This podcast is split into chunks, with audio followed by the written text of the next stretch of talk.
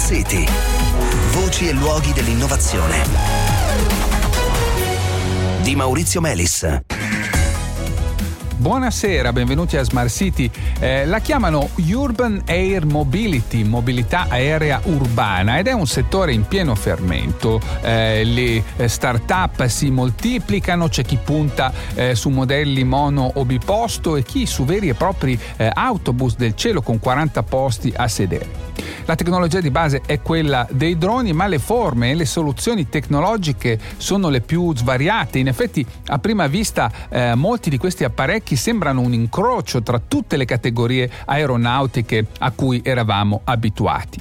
In comune hanno che tutti vanno ad elica e che decollano e atterrano in verticale e eh, dicevo ultimamente gli annunci di un imminente esordio di questi mezzi si eh, moltiplicano. La domanda che vogliamo farci stasera quindi è se siamo davvero alle porte di una nuova generazione di trasporti aerei e ne parliamo con Marco Lovera, responsabile scientifico dell'Osservatorio Droni del Politecnico di Milano. Buonasera, grazie di essere con noi. Grazie, grazie mille.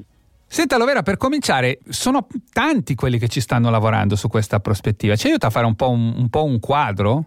Sì, volentieri. Allora, a livello internazionale c'è tantissima attività in questo settore, eh, sono attivi tantissimi player industriali che vanno dai grandi costruttori aeronautici, quindi grandi nomi come Airbus e Boeing, Um, è interessante che siano attivi anche diversi gruppi automobilistici in collaborazione con start-up eh, del settore aeronautico. Stanno nascendo nuove realtà anche importanti in campo aeronautico legate proprio a queste nuove iniziative che collettivamente prendono il nome di Advanced Air Mobility e poi, naturalmente, come sempre succede nei momenti di grande cambiamento, ci sono anche delle realtà che non sono, diciamo, particolarmente solide, diciamo così, dal punto di vista tecnologico e che cercano di proporre mm. delle soluzioni non sempre realistiche. Non sempre realistiche. Sì, si vedono tanti bei rendering, no? Lei mi ha detto così prima, quando abbiamo fatto due chiacchiere, non tutti però hanno dietro, eh, diciamo, delle basi solide. Quindi è una prospettiva realistica quella che nei prossimi anni cominciamo a vedere i primi trasporti di persone che fanno utilizzo di questi droni, insomma quadricotteri, esacotteri e chi più ne ha più ne metta. Diciamo, quando si trasportano persone, le eliche aumentano quasi sempre di numero, diciamo, rispetto alle solite quattro. Allora, è assolutamente una prospettiva realistica. Eh, I tempi non sono, diciamo, dei sei mesi dell'anno, a livello europeo la prima sperimentazione significativa prevista sarà in concomitanza con le Olimpiadi di Parigi del 2024. A livello nazionale ci si aspetta di poter avviare delle sperimentazioni analoghe in occasione delle Olimpiadi invernali di Milano Cortina del 2026.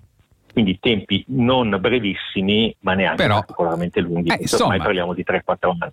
Sembra abbastanza vicino questo, questo orizzonte. Senta, quali sono i, i, principali problemi, perché comunque insomma le leggi della fisica quelle sono, quello è un modo dispendioso di volare, no? si consuma tanta energia, si fa, si fa, rumore, si sposta molta aria, sono problemi che oggi eh, possiamo considerare superati?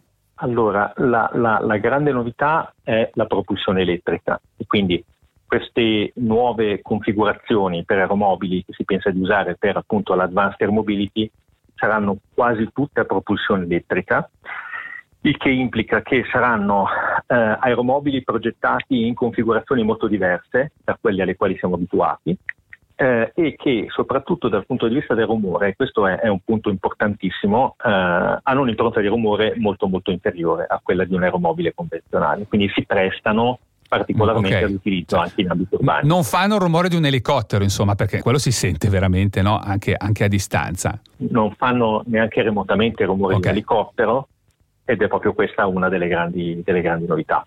Senta, i contesti di applicazione di questi eh, mezzi, di questa Advanced Air Mobility, l'estremo è, è, che un domani invece di andare in garage andiamo sul balcone, prendiamo un drone e andiamo a lavorare. Ecco, questo è il caso proprio estremo. Eh, che cosa dobbiamo realmente aspettarci? Allora, il trasporto individuale mi sembra uno scenario poco plausibile per un semplice fatto di densità del traffico aereo. Non credo che sia verosimile pensare che arriveremo a quel punto. Le applicazioni che si prevede verranno attivate per prime sono più di natura istituzionale, mm. eh, poi seguite da trasporto passeggeri ma lungo rotte predefinite per esempio, tanto per fare l'esempio sì. più, più facile, più evidente, collegamenti tra aeroporto e centro città, con la differenza che con questi mezzi si potrà atterrare in centro, anziché arrivare a un punto di interscambio dove poi si prende ancora la metropolitana o un altro tipo di mezzo di trasporto. Quindi è proprio un cambio di paradigma notevole. Eh, mi corregga se sbaglio, mi sembra che sia questo un po' eh, lo spazio di riferimento eh, di tutta l'aeronautica elettrica, eh, compresi gli aerei eh, elettrici, e quindi aerei in senso più tradizionale del termine, quindi spostamenti medio-brevi, medio-lunghi. Non so se concorda. Giustissimo, mm. allora la, l'aereo elettrico nel senso, nel senso diciamo, degli sviluppi industriali correnti punta a collegamenti, come giustamente diceva, medio-lunghi.